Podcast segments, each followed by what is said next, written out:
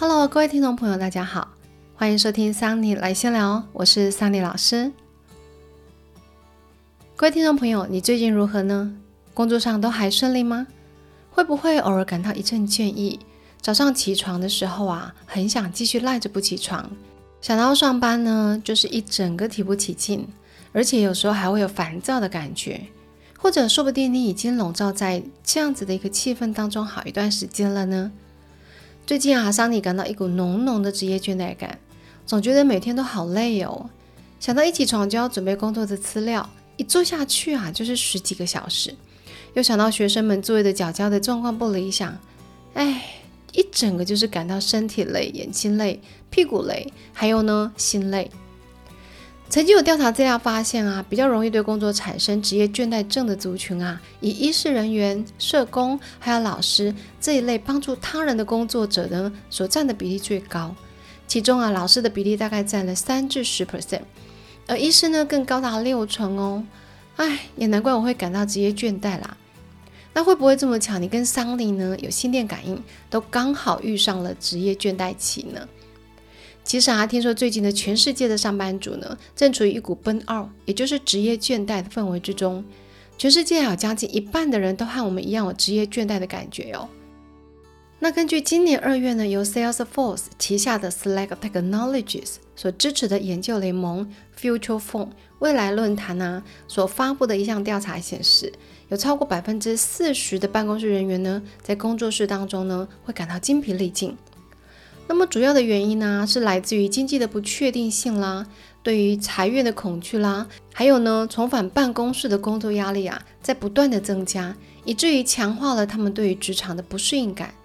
尤其呢，是女性以及年轻员工们呢，他们更加表示，他们正在努力的与倦怠斗争。而这种痛苦的状况啊，不是只有发生在美国哦，在美国以外的地区啊，尤其更为严重，人们的职业倦怠率啊，一直在上升。而且呢，已经到达了疫情大流行时期以来的最高水平了。未来论坛的研究人员呢，就表示了，像在英国啊，罢工让整个国家的运作啊陷入瘫痪，因为呢，公共部门的工会啊，看以微不足道的加薪啊，实在难以负荷生活所需。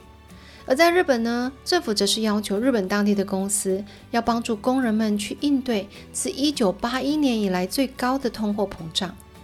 另外呢，在法国的情形啊，则是人们走上街头开始抗议政府，因为政府呢计划将退休年龄从六十二岁提高到六十四岁。讲到这里啊，我想我们先来谈谈这个关于取消 work from home 在家工作，重新返回到办公室工作这件事情。在二零二零年的时候啊，远距办公的人数啊，曾经从四百七十万迅速的增加为大约七千五百万。对很多人而言呢，远距办公室呢，不但不会增加这个职业倦怠，反而还认为啊，在家办公呢是有利于职业发展，而且也可以帮助个人提升这个幸福指数，还可以提高工作效率呢。那不知道大家在前两年的工作状态如何呢？是不是也像桑尼一样转为 work from home 居多了呢？但据我所知啊，work from home 听起来很美好，但其实也不是所有人都能够实现这样子的工作模式的。例如啊，有些服务业者，或者是有一些劳力工作者，你不让他出门，他要怎么工作呢？再者呢，要 work from home，还得看看自己的个性是不是适合的。像天生哑咖的人，就是到处喜欢乱乱跑的人，你要他整天窝在家里啊，那不是得闷死了吗？那就算是天生阿宅好了，像桑尼本人啊，就十足宅、超级宅、无敌宅，而且还享受宅。那虽然我喜欢宅在家里面。那是不是每一个阿仔都有办法抵抗得了各式各样的诱惑呢？像是韩剧啦、游戏啦、漫画啦、食物啦，还有啊，我觉得最难以抵抗的大魔王呢，就是睡觉了。想要 work from home 啊，还得有一定的自制能力跟自律能力才干得了呢。在疫情之后啊，台湾有许多的公司都开始要求员工们呢要回归办公室。而像桑尼呢，也被告知了，在下个月开始啊，要回到过去那种抛头露脸、到处奔波赶客的日子了。而在美国呢，重返办公室这样子一个政策啊，已经从建议呢转变为强制的要求了。像大家如果还记得的话，在去年六月的时候，特斯拉的老板啦，Elon Musk，他就下令要求员工啊，要返回办公室呢，全职工作。宣布呢不能继续居家上班了，而且啊还直接在发出的 email 里面写说呢，特斯拉的每一个人每周至少要在办公室呢待四十个小时。如果你不露脸，我们会想当然的以为你已经辞职了。也就是说啊，你不来办公室上班，老子我就认为你不干啦，相当的霸气。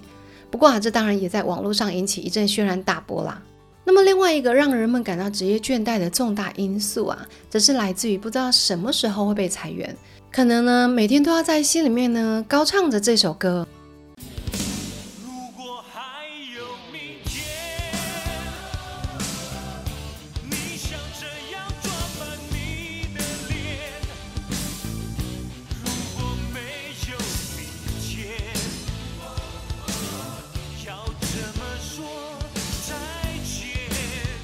呃，好像错棚了，那我们再换一首好了。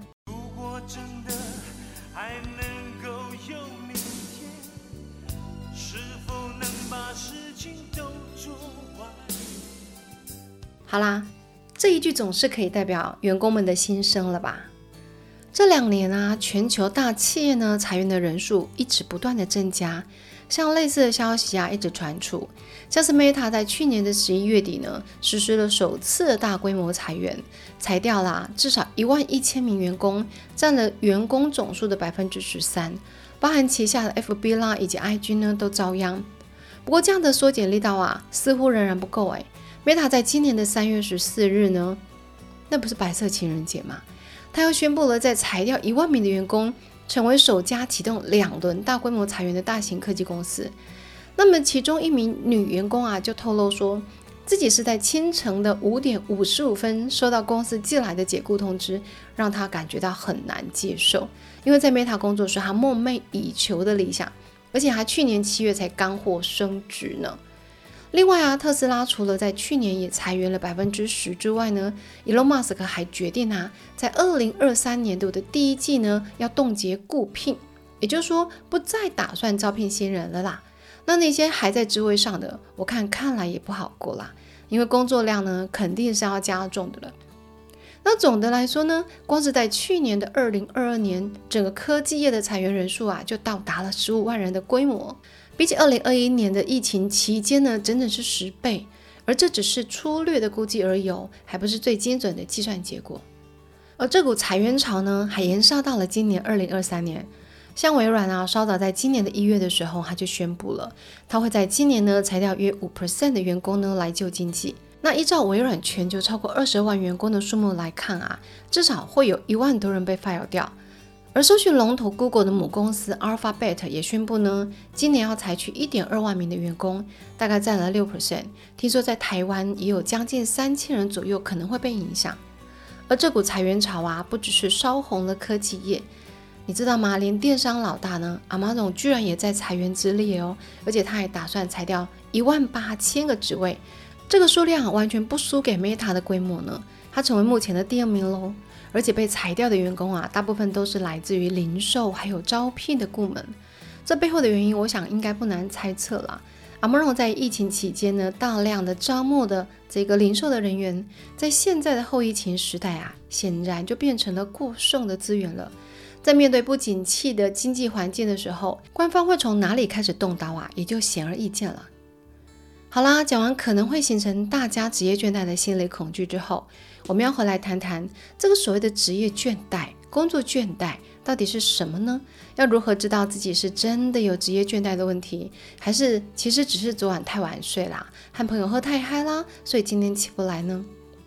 那我们先来了解一下这个职业倦怠的身世，职业倦怠综合症啊，这个 burn out。一词呢，最早是由美国的心理学家赫伯特·弗洛伊登伯格所提出来的。它也被称之为叫做工作倦怠的综合症，意思是说啊，过度专注于某件事情，累积了身体还有精神上的压力，产生了无力感或者是不安感、忧郁感、愤怒，还有丧失了欲望等等症状。那如果情况一直没有改善呢，就会逐渐产生成就感低落。认为自己没有价值，陷入我要完蛋了，我要 barbecue 了的无力感之中。换句话说呢，就是因为没有好好的调试慢性压力，导致身心枯竭的状态。一般来说，我们的身体具有恒常性的特点，也就是说，当免疫力下降、身体机能减退的时候呢，身体会自己促使它恢复到正常的状态。而职业倦怠症啊，则是指这个恒常性的功能啊失去了功用。你可以想象，就是橡皮筋已经失去弹性的意思。如果以脑科学的观点呢来说明职业倦怠的话呢，我们可以把它解释为具有大脑能量来源的这个多巴胺啊，还有负责满足的补偿回路呢，复出现了异常。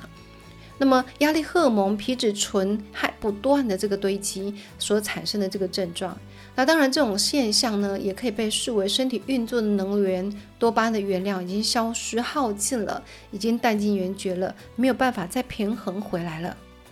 这个时候呢，身体就会发出警告的讯号，透过情绪还有身体的反应向你传达，你真的累了，你需要休息这样子的讯息。也就是说呢，我们不仅会感到心情上的疲劳，在身体方面啊，也会产生疼痛，不仅是你的食欲会下降啦，味觉会失常啦，甚至对于细微的声音呢，也会变得敏感。那有些人呢，还会出现头痛啦、肌肉酸痛啦、心悸的现象，甚至是消化不良啦、便秘、腹泻。那女性可能还会有月经不调等等症状，有时候呢，可能会一整天无精打采，然后垂头丧气。那我们要如何觉察自己是不是出现了职业倦怠的症状呢？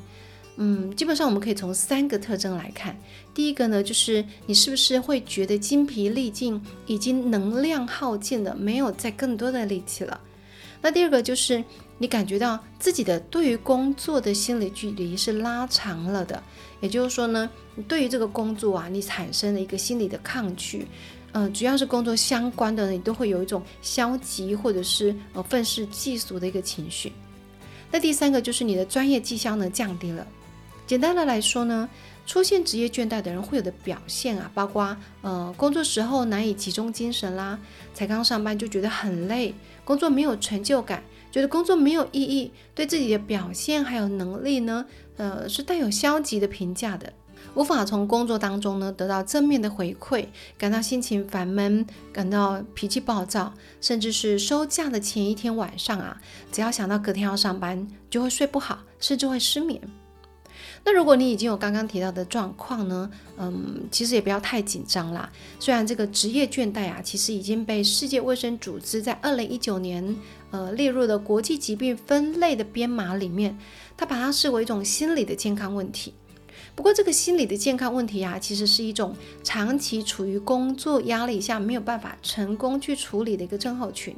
也并不表示它被认为是一种疾病，它只是一种职业的现象罢了。如果各位听众呢想要了解自己是不是有职业倦怠，桑尼呢在节目的资讯栏当中呢有留下一篇文章的超链接，